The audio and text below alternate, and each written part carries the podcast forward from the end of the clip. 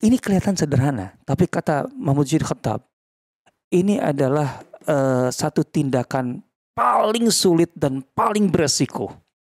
Hmm. Artinya ketika Khalid itu sukses, itu artinya memang sangat gemilang. Karena kalau gagal sedikit, habis. Habis. Bayangkan, Khalid hanya kehilangan 12 orang di situ.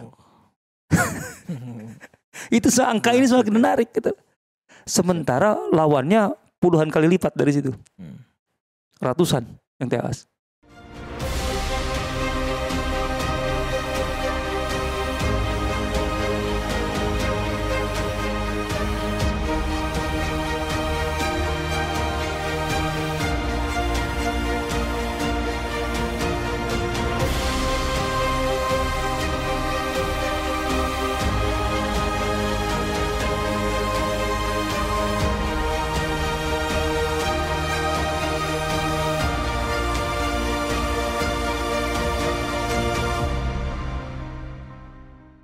Assalamualaikum warahmatullahi wabarakatuh. Alhamdulillah wassalatu wassalamu ala Rasulillah wa ba'd. Alhamdulillah senang sekali Umar El Rozi bisa kembali menyapa sobat Siroh di mana pun Anda saat ini berada. Masih di channel Siroh TV, channel yang menyajikan kajian ilmu seputar Siroh Nabawiyah dan sejarah peradaban Islam. Seperti biasa kita akan kembali belajar seputar itu dan di kesempatan kali ini kita akan belajar di literatur ya karena sejarah itu adalah fakta sehingga kita perlu membutuhkan data-data seputar itu. Dan tentunya bersama guru kita ada Ustadz Asep Sobari di sini. Assalamualaikum Ustadz. Waalaikumsalam warahmatullahi wabarakatuh. Kabar baik Ustadz ya. Alhamdulillah semua. Alhamdulillah. Sehat. Ya. Ustadz, kita akan uh, kembali berbincang seputar literatur Ustadz ya. Iya. Ini sebagian teman-teman uh, netizen ya atau pemirsa Siro TV ini mengharapkan ada buku yang dibahas dan berbahasa Indonesia. Nah, ya. cocok cocok. Sesuai ya? Ya cocok insya Allah. Ya karena beberapa buku yang untuk membahas itu penting sih, tapi nyatanya belum bisa diakses oleh sebagian besar kita yang karena memang belum ada terjemah. Nah, hari ini bahas buku apa, Sat? Atau mungkin alasannya bukan karena tidak ada terjemah. Jadi? Belum selesai belajar bahasa Arab. Waduh, PR lagi nih kayaknya nih. nah iya kan, masalahnya kan itu. Iya, tidak iya, ada iya. terjemahnya atau belum bisa bahasa Arab. Salah satu yang selesaikan lah. Iya. Jadi kalau belum ada terjemah nggak masalah selama bisa bahasa, bahasa Arab. ya setidaknya bahasa Arab lah ya. Iya. Bahasa lain juga perlu. Oke. Nah ini biar biar uh, memfasilitasi semua nih orang yang pinter bahasa Arab juga terfasilitasi. Teman-teman yang belum bisa juga ada terjemah. Buku apa hari ini? Ustaz? Hari ini buku Rasul Al-Qaid. Apa tuh Ustaz, versi terjemahnya? Eh, uh, saya kurang tahu redaksinya persisnya ya, hmm. tapi terjemahnya mungkin kurang lebih uh, artinya yang diterbitkan itu hmm. redaksinya apa, hmm. tapi kurang lebih Rasulullah SAW sebagai panglima perang. Hmm, sepertinya ada ya buku yang seputar itu ya Rasulullah sang panglima. Sudah ini buku ini sudah diterjemahkan iya, atau iya. Uh, sudah lama diterjemahkan hmm, uh, dan mungkin ada terjemahan yang lebih baru yeah. mudah-mudahan gitu ya hmm. lebih enak dibacanya. Yang penting penulisnya hmm. itu adalah Mahmud Syed uh, Khattab. Hmm, kayak nggak asing nih, ada ya kayaknya. Hmm. Teman-teman boleh tulis di komentar tuh yang menemukan judul versi terjemahnya. Kayaknya sih ada di, di Ya mungkin bisa jadi hmm. Eh, Rasulullah sang panglima atau mungkin ya. kurang lebih begitulah gitu okay. ya. Penerbit yang punya buku ini juga boleh masuk kok. Hmm. Iya. Sat, kenapa ini menarik Sat untuk diangkat? Dan pertama, pertanyaan adalah siapa penulisnya tadi Sat? Mahmud Zid Khattab. Hmm.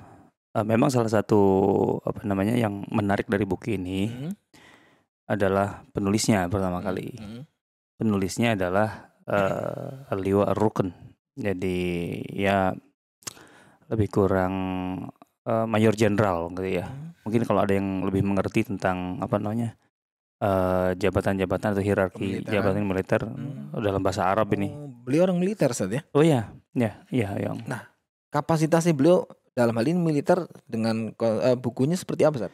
Nah, itu yang kemudian saya bilang menarik itu. Di satu sisi bahwa beliau adalah seorang jenderal gitu ya, hmm. Majen uh, artinya sangat mengerti tentang dunia kemiliteran hmm. gitu ya. Yang kedua memang hmm. beliau adalah seorang intelektual hmm. di saat yang sama. Hmm. Jadi memang aktivitas beliau uh, antara dua, jadi di dunia kemiliteran, dinas hmm.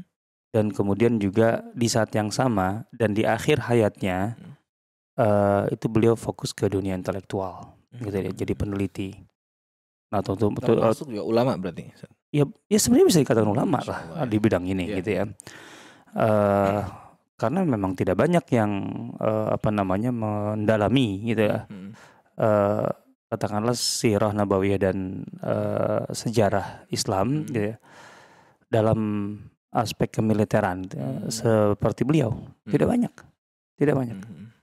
Uh, ini ini karya seperti ini langka gitu loh. Hmm. Uh, bagaimana menonjolkan atau mengangkat aspek militer hmm. uh, dalam sejarah Islam mulai dari sirah hmm. nabawiyah gitu. hmm. gitu dengan latar belakang uh, pemahaman yang kuat terhadap dunia militer itu sendiri hmm. dan bahkan uh, beliau orang lapangan ya yeah. bisa um, uh, Mahmud Syed Khattab ini lahir tahun 1919 1919 1919 dan meninggal tahun 1998 lebih kurang 70 tahun lah ya hmm. usianya. Nah beliau itu di tahun 48 hmm. di usia kurang lebih uh, berarti 20-an tahun hmm itu sudah ikut ini uh, sebagai prajurit melawan uh, Israel.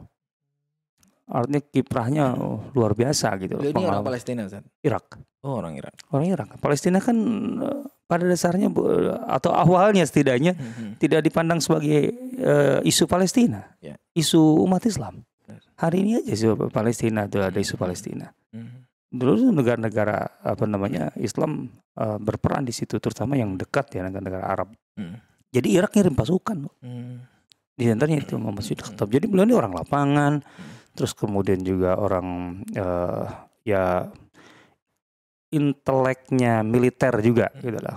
Karena beliau juga pernah di, di diutus uh, perwakilan dari Irak ke Britain hmm.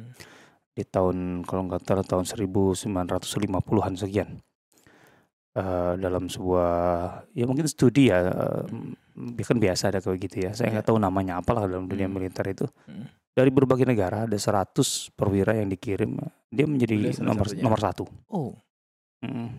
Hmm, jadi hmm. memang orang lapangan ya orang lapangan dan orang ahli teorinya juga luar hmm. biasa konsep jadi mungkin kita perlu membahas sosok beliau deh lebih lengkap hmm. Hmm. karena uh, karya-karya beliau tentang apa namanya uh, militer gitu ya dalam dunia Islam hmm. dari mulai sirah nabawiyah dan seterusnya itu uh, yang jelas banyak bisa dikatakan banyak banyak puluhan Jadi karyanya juga produktif dalam penulisan sangat, ya sangat sangat produktif uh, banyak hmm. uh, dan sangat tajam ini langka karya langka anulisnya hmm. langka gitu ya jadi mungkin kita perlu membuat ulasan uh, umum ya tentang ya. karya-karya beliau dan beliau sendiri gitu lah. Hmm. Uh, nantilah tapi hari ini kita membahas ini dulu buku ya. uh, Rasul Al. Ini buku menarik dari dulu. Ya. Uh, apa namanya? Uh, saya sejak tahu buku ini gitu baca buku ini selalu mendapatkan uh, insight yang yang baru bahkan out of the box. Hmm, gitu. ya sih.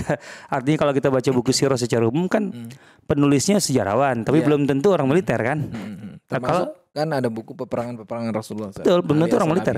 Iya. Oh ya gitu. Tapi ketika seorang militer membaca itu hmm. jadi beda gitu loh. Hmm. Nah, nanti saya saya coba berikan contohnya aja, Pak. Hmm. Nah, uh, yang penting secara umum buku ini hmm. alasan kenapa beliau sampai menulis buku ini hmm. uh, Rasul Al Qaid.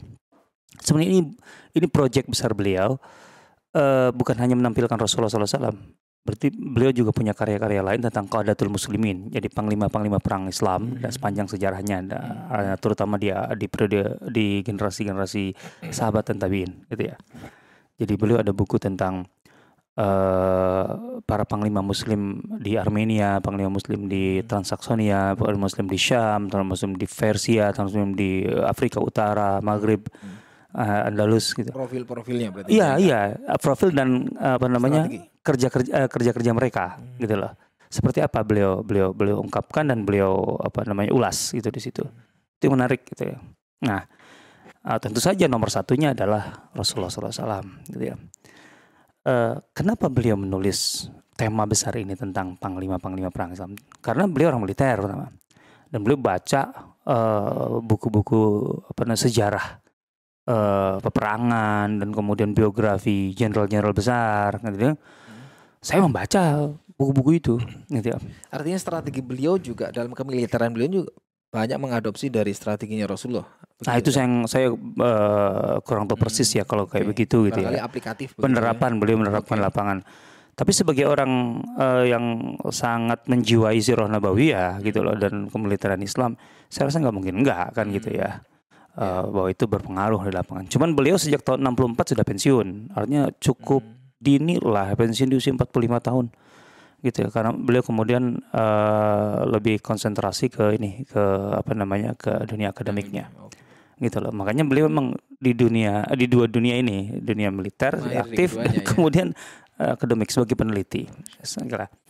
Nah jadi uh, saya membaca buku-buku itu gitu loh dan buku-buku itu berhasil menampilkan sosok dari para panglima besar gitu kayak Hannibal kayak yes, uh, Alexander the Great, kemudian macam-macam lah gitu ya.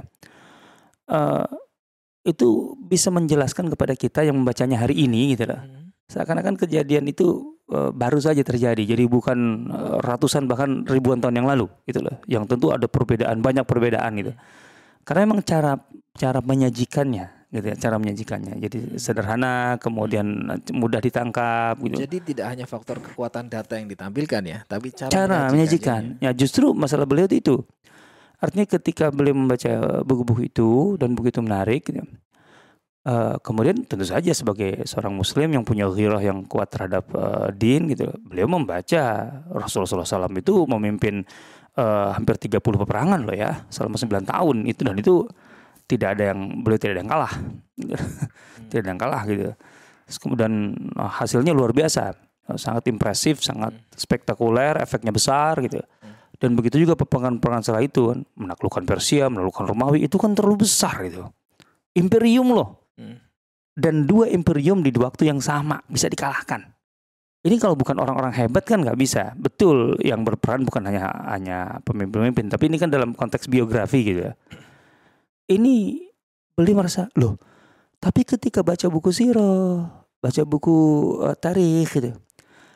Itu susah sekali untuk bisa mendapatkan gambaran tentang uh, apa namanya uh, strategi perencanaan tindakan-tindakan di lapangan gitu yang di uh, apa namanya lakukan atau pencapaian-pencapaian dari panglima-panglima besar ini dari mulai Rasulullah SAW itu tidak bisa dibaca dan didapatkan dengan dengan mudah gitu loh. Data ada tadi, hmm. data banyak gitu. Hmm. Tapi eh, beliau rasa orang yang membaca tidak akan merasa eh, ini udah udah eh, terpenuhi semua ekspektasinya, apalagi peneliti gitu. Hmm. Apalagi yang mengerti lapangan eh, apa namanya eh, di lapangan atau orang militer. Ah, ini banyak sekali yang belum terangkat ini dan belum tersusun. Maka beliau sampai bilang di situ ini ada jinayah al-uslub. Jadi ada kecelakaan dalam tanda petik beliau bilang kecelakaan dalam cara menyajikan uh, sejarah dalam hal ini uh, yang terkait dengan aktivitas militer ya. Gitu. Ada beliau intinya kecelakaan dalam tanda petik ya dalam penting beliau jinayat al-uslub kecelakaan dalam cara penyajian. Itu yang beliau mendorong menulis buku ini. Artinya harapan beliau ketika orang membaca uh, Rasulullah SAW kiprahnya di uh, lapangan atau di medan tempur ya atau dalam peperangan itu bisa tahu persis dalam perang ini um, latar belakang persoalannya gimana gitu ya. Artinya kondisi umat Islam sebelum perang itu dan lawannya juga gitu. Beliau gitu eh, penyajikannya jadi ada latar belakang gitu. Ya. Terus kemudian uh, alasan uh, atau penyebab perang itu apa hmm. gitu ya. Terus kemudian uh, data pasukan, jumlahnya berapa, bla bla bla bla gitu, ya, komposisinya dan sebagainya. Kemudian strategi yang diterapkan oleh kedua belah pihak Rasulullah SAW dan musuhnya. Oh musuh juga dibahas. Oh iya dibahas, dibahas, dua-duanya dibahas gitu kan, dua-duanya dibahas. Kemudian kejadian uh, di lapangannya persisnya ketika terjadi kalau terjadi pertempuran ya, hmm itu seperti apa persisnya. Hmm. Uh, enggak berbicara tentang terlalu detail, enggak. Yang penting analisanya gitu loh, hmm. dengan data-data yang ada gitu. Nah kemudian uh, setelah itu bagaimana uh, perang itu berakhir? atau aktivitas itu berakhir. Siapa pemenangnya uh, dan kenapa uh, menang dan lain sebagainya. Kalau kemudian kalah kenapa kalah, bla bla bla dan seterusnya. Nah, terus kemudian dampaknya secara umum peperang itu terhadap kondisi lingkungannya. Itu yang beliau lakukan.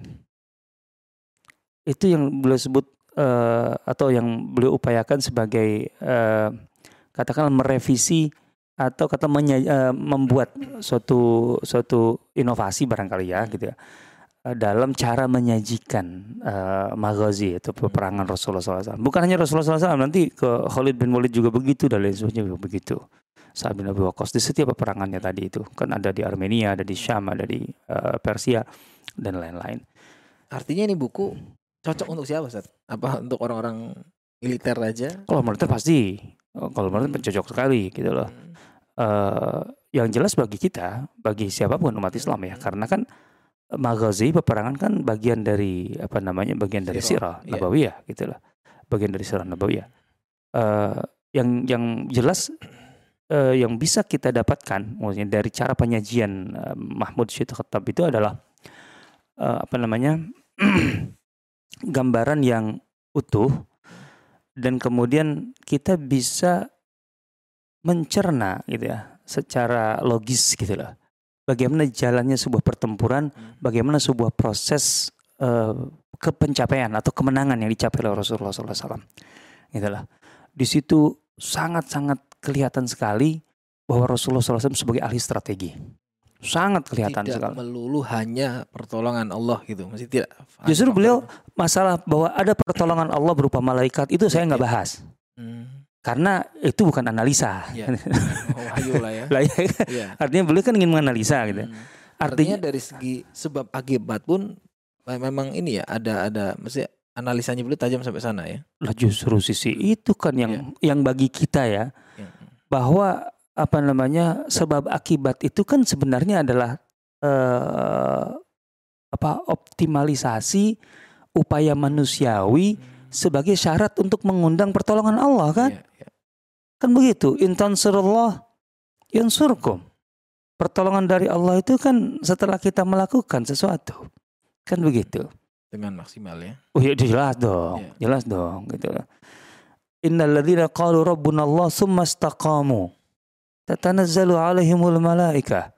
Malaikat turun tuh setelah ada ikrar dan ada kemudian uh, apa namanya uh, uh, implementasi atau pembuktian kan istiqomah itu kan di situ letaknya maka beliau justru ingin ingin ingin menonjolkan uh, bukan menonjolkan ingin memaparkan kepada kita uh, sebagai manusia kan Rasulullah SAW itu suatu hasanah yeah. ya kan sisi ini yang bisa kita tiru. Bahwa kemudian Allah menurunkan pertolongannya kan yeah. bukan sesuatu yang bisa kita undang dalam arti kita rekayasa kan itu apa ya ya kehendak Allah gitu. Yang ada adalah bagaimana kita mengundangnya. Hmm. Ya dengan cara optimalisasi upaya manusiawi itu gitu loh. Sehingga bisa kita baca dengan dengan dengan mudah tapi sulit untuk tidak berdecak kagum. Sulit sekali. Penasaran kayak ini sih. Oh, sangat ini. Tapi bacanya harus perlahan-lahan ya. Hmm. Karena kalau nggak perlahan-lahan kayaknya biasa-biasa aja karena kan contohnya masuk ke perang Uhud. Lah perang Uhud kan biasa kita baca. Hmm. Ya kan? Iya di banyak literatur juga udah kita tahu. Iya, tapi ketika beliau mem membahas perang Uhud itu ah lain eh, dari sejak memulainya. Hmm. Contohnya beliau tonjolkan sekali bagaimana Rasulullah SAW mendapatkan informasi, gitu ya. Uh, apa namanya tentang pasukan Uhud itu. Di sini ditonjolkan bahwa Rasulullah SAW mendapatkan update, gitu loh, informasi intelijen lah otomatis ya tentang uh, aktivitas pasukan uh, Quraisy dari dari Mekah ke Madinah. Dapat update loh. Hmm. Dari Abbas paman Nabi SAW hmm. Yang itu saat itu masih di Mekah ya? Iya dong. Makanya saya saya sih merasa semakin banyak yang menguatkan gitu ya atau data yang menguatkan bahwa Abbas itu memang ditanam. Abbas itu hmm. intelnya Rasulullah SAW di Mekah. Iya dong. Iya. Karena kalau dari Uhud menjelas perannya. Jadi begitu pasukan Quraisy itu bergerak, Abbas itu juga mengirim surat Mekah Madinah itu ditempuh oleh pasukan, tentu saja kan jumlahnya besar. Hmm. Itu bisa mencapai uh, tujuh hari, bisa jadi, gitu ya. Tujuh hari baru sampai ke Madinah. Ini kurirnya Abbas cuma tiga hari. Ini kan penting nih. Ya. Berarti kan yang penting tiga hari bukan masalah lebih cepatnya, tapi yang paling update kan, hmm. paling update. Karena nunggu eh, apa namanya finalnya gitu, persiapan final Quraisy di Mekah dan mereka berangkat ke hmm. Madinah. Artinya sampai betul-betul berangkat itu informasi terakhir yang diberikan oleh Abbas, gitu loh. Maka kemudian sampailah berita itu tiga hari berarti kan empat hari sebelum uh, pasukan Quraisy tiba. Gitu loh. Hmm. nah dan di empat hari terakhir itu Rasulullah kemudian melakukan cross check artinya beliau kemudian mengirim orang dari Madinah gitu untuk menyerap informasi. Jadi dikirim ke, ke jalan ke tengah ke depan gitu loh jadi nanti antara uh, apa namanya informasi paling mutakhir, paling update dari Abbas itu nanti akan digabungkan dengan informasi terakhir yang lebih update lagi yang didapatkan hmm. dari uh, apa namanya intel beliau langsung. Dan otomatis ini kan menjadi pengayaan data di sini. Ini kan apa nggak menarik ya sebenarnya? Artinya ketika bicara bahwa mereka ini menang atau katakanlah ketika masuk ke medan perang tuh dengan iman yang membuncah itu mah jangan tanya Hmm. gitu itu sih jangan ditanya itu. Hmm. Berkata uh, itu terlalu apa ya? Terlalu general dan terlalu hmm. apa istilahnya normatif lah gitu ya. Emang pasti kaum muslimin begitu pada umumnya walaupun tentu saja ada ada apa namanya detailing gitu ya. Hmm. Tapi kan sisi ini yang justru hmm. kurang kurang terangkat oleh kita. Yeah bahwa Rasulullah SAW mendapatkan informasi paling update dari Abbas hmm. dan Abbas itu posisinya di Madinah di Mekah sebagai intel beliau hmm. otomatis lah gitu ya. Terus kemudian uh, beliau cukup mengirim intel juga gitu loh untuk kemudian di sisi empat terakhir itu mendapatkan informasi terbaru dan itu ada pengayaan data, ada penggabungan data untuk kemudian beliau menganalisa Artinya bahwa kemudian beliau mengumpulkan tokoh-tokoh muhajirin dan ansar, gitu terutama ansar, untuk musyawarah sebelum Uhud. Hmm. Yang kemudian uh, di situ ada opsi bertahan di dalam kota atau keluar dari kota, yaitu yeah. ke iya. Uhud kan itu. Hmm. Ya akhir yang dipilihnya kan keluar ke Uhud gitu ya. Hmm. Tapi musyawarah ini, gitu ya, itu uh, based on data ya. awal. Artinya hmm musyawarah itu sebagai apa lanjutan dari analisa terhadap hmm. data-data yang ada. Jadi bukan semata-mata mimpi, betul kan Rasul ada mimpi yeah, kan yeah. di situ. Hmm. Dan Rasul selalu menakwilkan mimpi itu, takwil mimpi gitu lah. Mimpi itu bukan perintah, tapi ya mimpi biasa, jadi khabar secara umum itu. Yang kemudian ditakwilkan oleh Rasulullah SAW bertahan di dalam kota. Hmm. Nah, para sahabat melihat selama ini adalah syuruh artinya terbuka kan maka belum mereka menyampaikan uh, pendapat mereka yang intinya kemudian kita keluar. Tapi ingat, ini semua berdasarkan analisa-analisa yang sudah dibuat hmm. terhadap data-data sebelumnya. Ini menarik.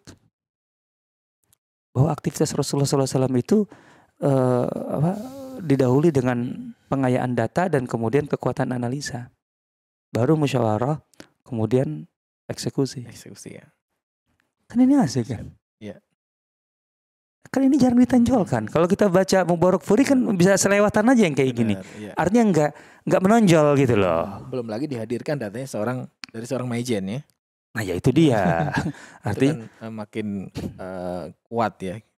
Nah itu pemahamannya juga. Eh, iya otomatis hmm. penting sekali ini. Hmm. Gitu loh.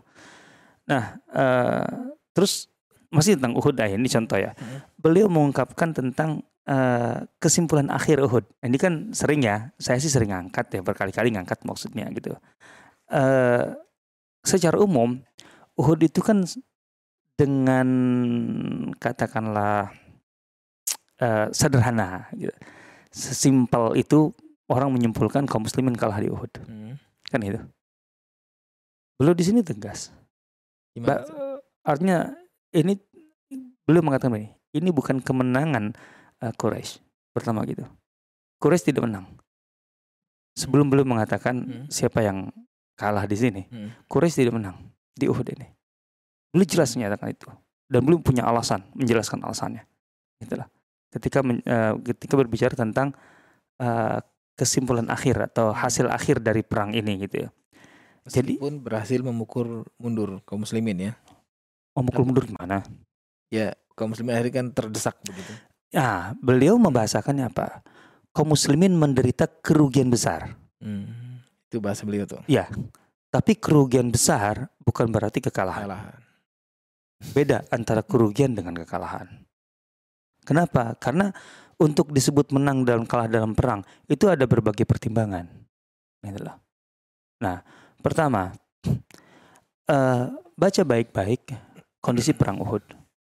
Dimulai perimbangan uh, jumlah pasukan. 3000 melawan 700 kan gitu. Hmm. Oke. Okay. Yang 700 ini setelah babak pertama babak pertama itu kan otomatis sudah pecah-pecah sebenarnya, sudah tidak lagi menyatu yang 700. Kan gitu. Berarti sebenarnya yang yang tersisa di tengah itu nggak nyampe 700. Karena terpecah-pecah, hmm, kan gitu. Nah, itu kan kemudian berhasil dikepung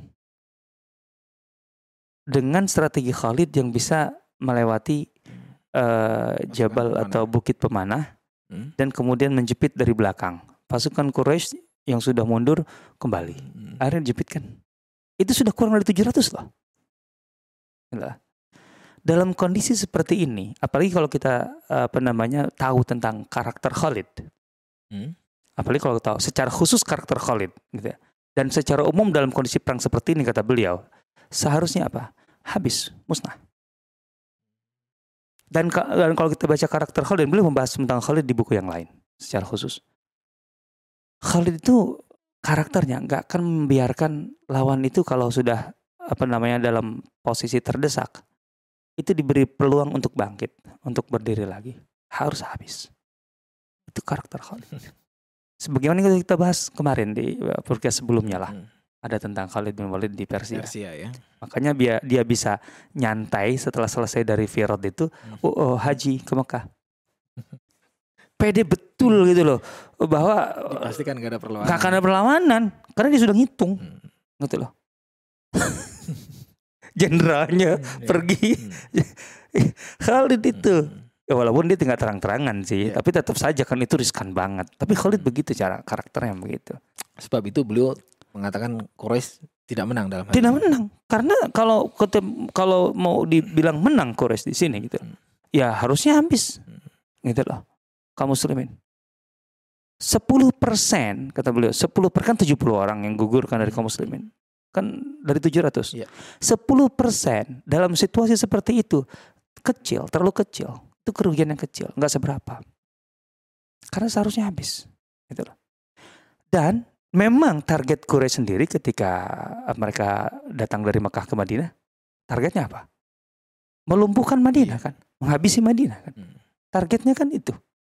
Lah karena Madinah itu menjadi apa batu sandung yang luar biasa. Jelas mengalahkan mereka di Badar sebelumnya. Terus kemudian mereka secara ekonomi tidak bisa bergerak hmm. sedikit pun kan. Oh, pokoknya nggak nggak bisa ke Syam aja ke utara, jalur, ke utara ya. nggak punya jalur. Ya. Otomatis Madinah itu harus dalam kendali mereka, harus mereka lumpuhkan, gitu ya. Lah dengan begini kan sebenarnya enggak siapa yang lumpuh? Madinah lumpuh nggak? Enggak kan? Ketika mereka kemudian meninggalkan Uhud, Madinah nggak lumpuh. Orang ketika Abu Sufyan teriak, Afiku Muhammad, Muhammad masih ada. Abu Bakar masih hidup. Umar masih ada. Kan teriak oleh Umar, semua yang kau sebut ada di sini. Kegel. Karena mereka tahu memang targetnya itu. Targetnya itu. Gitu loh. Jadi uh, bahwa mereka targetnya melumpuhkan Madinah nggak berhasil. Nggak ada sama sekali. Bahwa kemudian mereka bisa membuka jalur dagang yang dikuasai Madinah. Enggak. Nggak ada. Artinya ketika target uh, dari satu peperangan itu tidak tercapai, itu nggak bisa dikatakan menang. Ya. Hmm. Sudah begitu, apakah kekalahan ini, katakanlah kalau disebut, sorry, kerugian ya, bahasa beliau kerugian, hmm. khasair, beliau hmm. apakah kerugian ini meneror mental pasukan muslim? Berhasil menjatuhkan mental kaum muslimin? Ini lagi-lagi di sini, apa namanya, kepemimpinan Rasulullah SAW sangat dahsyat. Hmm. Kan ada Hamro Asad kan, misi Hamro Asad. Kata beliau sama sekali nggak mempengaruhi mental kaum muslimin. Buktinya Hanya sehari berselang besoknya Rasulullah SAW itu kemudian mengumpulkan pasukan dan mengejar pasukan Quraisy yang sedang pulang. Hmm. Mengejar. Kenapa mengejar? Karena Rasulullah SAW justru yang menghitung pasukan Quraisy pasti di, di jalan mikir, kenapa kita nggak habisi? Mumpung kemarin sudah babak belur. Betul, pasukan Quraisy ada di Roha, sedang berkemah di Roha. Roha sekitar 70 km dari Madinah. Belum belum sampai Mekah, otomatis lah sehari. Nah, mereka di situ lagi lagi apa namanya berunding. Kita balik aja dari itu ke Madinah. Mumpung mereka babak belur kemarin, kita habisi sekalian. Sayang ini rugi, kan gitu. Rasulullah itu sudah nangkap itu. Maka beliau gitu sebelum mereka bergerak balik Madinah, beliau sudah bergerak mengejar mereka ke Hamra Asad 14 km dari uh, Madinah, gitu loh dan beliau lebih dulu ngirim kurir gitu ya. Artinya melalui melalui orang lah pedagang sih. Sampaikan kepada mereka kalau kalian jumpai di jalan karena di, di, di Rasul mereka berhenti. Bahwa kami mengejarnya. Dan Rasul sedang uh, sedang dalam posisi siap hmm. betul si pedagang itu nyampe. Hmm. otomatis Kores nanya hmm. gimana kabarnya? Di belakang kalian sedang dikejar. Jadi teror ya. Bayangkan. Ya. artinya yang penting di sini sebenarnya kata uh, uh, apa namanya Majen Mahmud Syed Khattab hmm?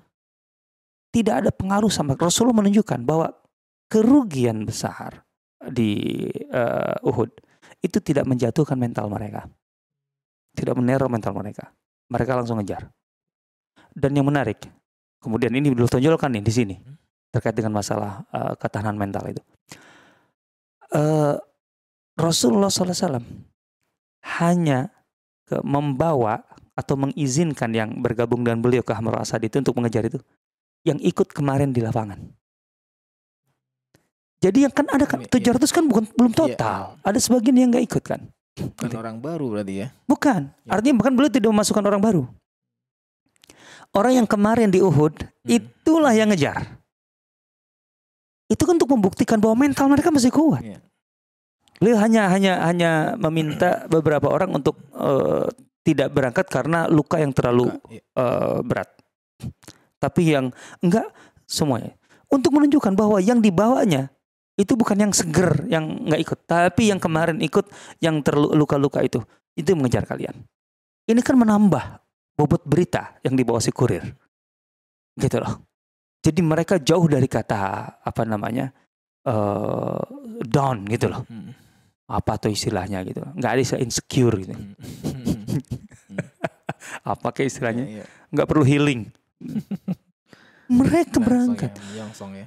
ini kan kecerdasan beliau yang luar biasa nih. Hmm. strategi yang luar biasa. Dan ini kan teror mental kan sebenarnya ke Quraisy kami jangan pikir kami ini loh uh, apa namanya down gara-gara kemarin. Nggak.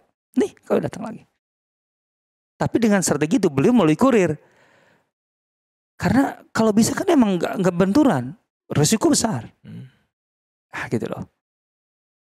Dan begitu Kristen dengar itu betul, waduh kalau kayak gini mah kemarin aja hmm. dengan kondisi sudah high berkata di atas angin mereka tidak berhasil menghabisi, apalagi sekarang. Akhirnya balik. Ini ini menarik nih. Yang kayak gini tuh ditonjolkan oleh beliau. Gitu loh.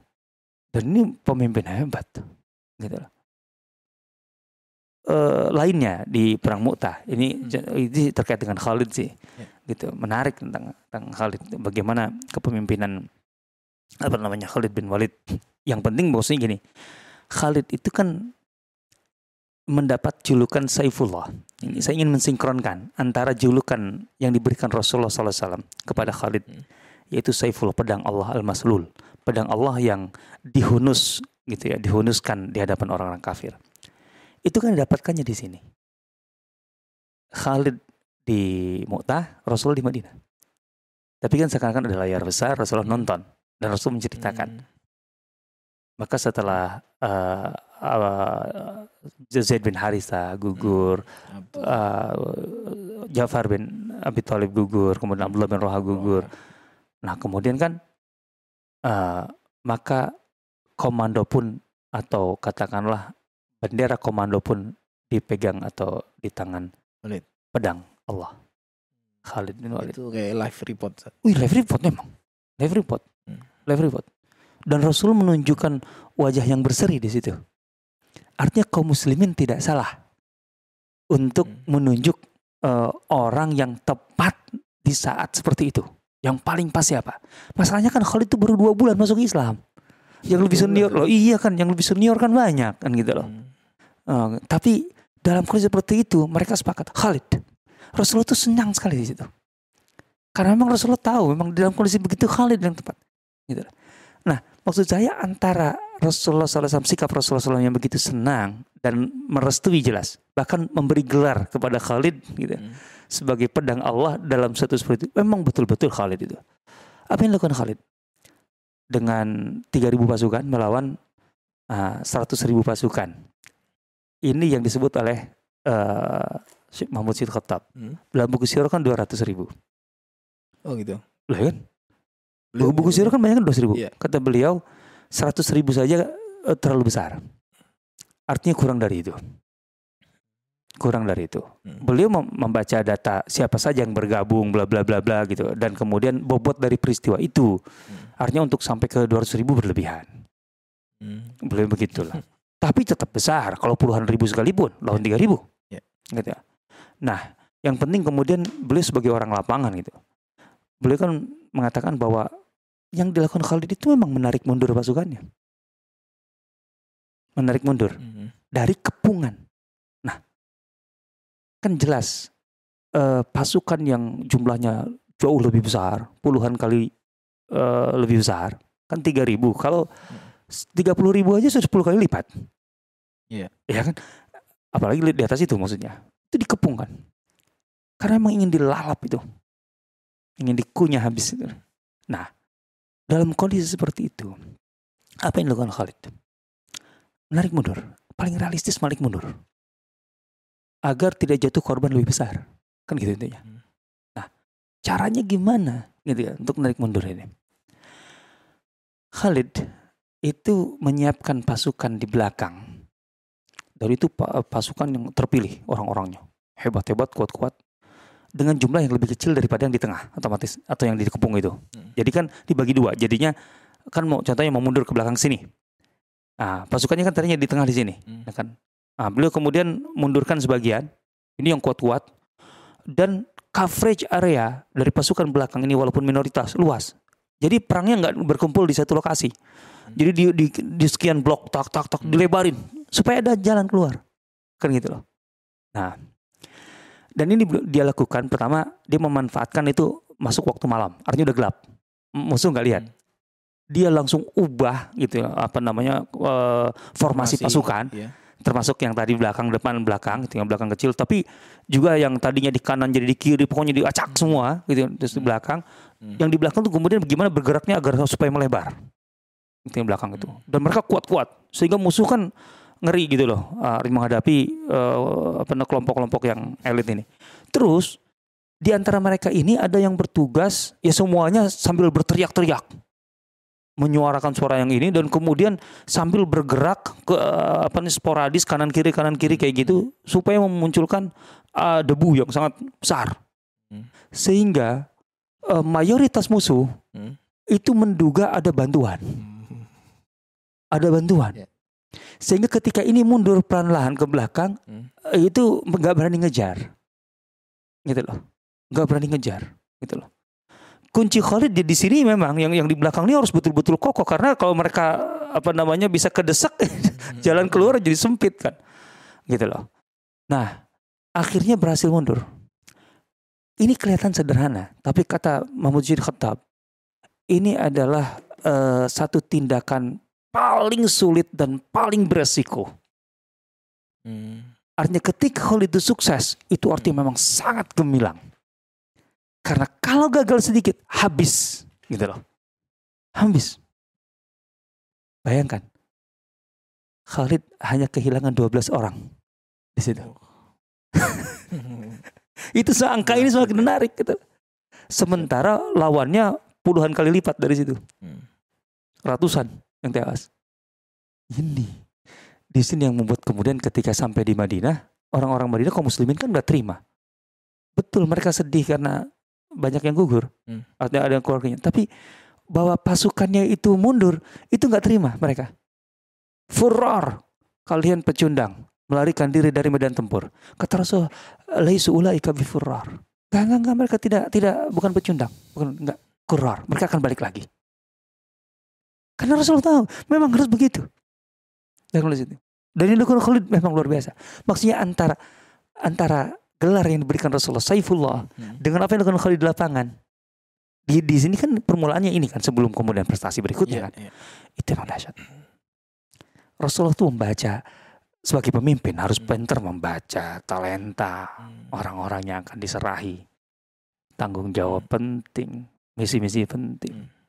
Ini banyak lah buku itu dan itu difahami betul sama Mas sangat Foto sangat ya. sangat sarang mejen asik masya Allah ini asik baik jadi ini cocok banget ya buat orang-orang yang punya interest dengan sirah nabawiyah kepemimpinan juga kepemimpinan secara ya. spesifik kepemimpinan iya. lah otomatis ya hmm. karena artinya eh, nggak uh, cukup orang yang uh, di bidang militer saja yang oh enggak ya lebih luas ini. luas luas tentu hmm. semua yang terkait dengan Rasulullah kan otomatis iya dari Jangan sampai merasa cukup membaca biografi Rasulullah selesai.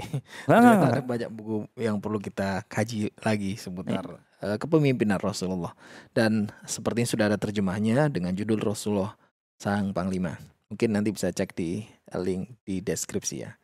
Oke, terima kasih Ustaz Zafir ya. atas ya. ilmunya untuk kita semua dan kita harus akhiri dengan doa kafaratul majelis. Subhanakallahumma bihamdika asyhadu an la ilaha illa anta astaghfiruka wa atubu ilaik. Assalamualaikum warahmatullahi wabarakatuh. Waalaikumsalam warahmatullahi wabarakatuh. Masya Allah.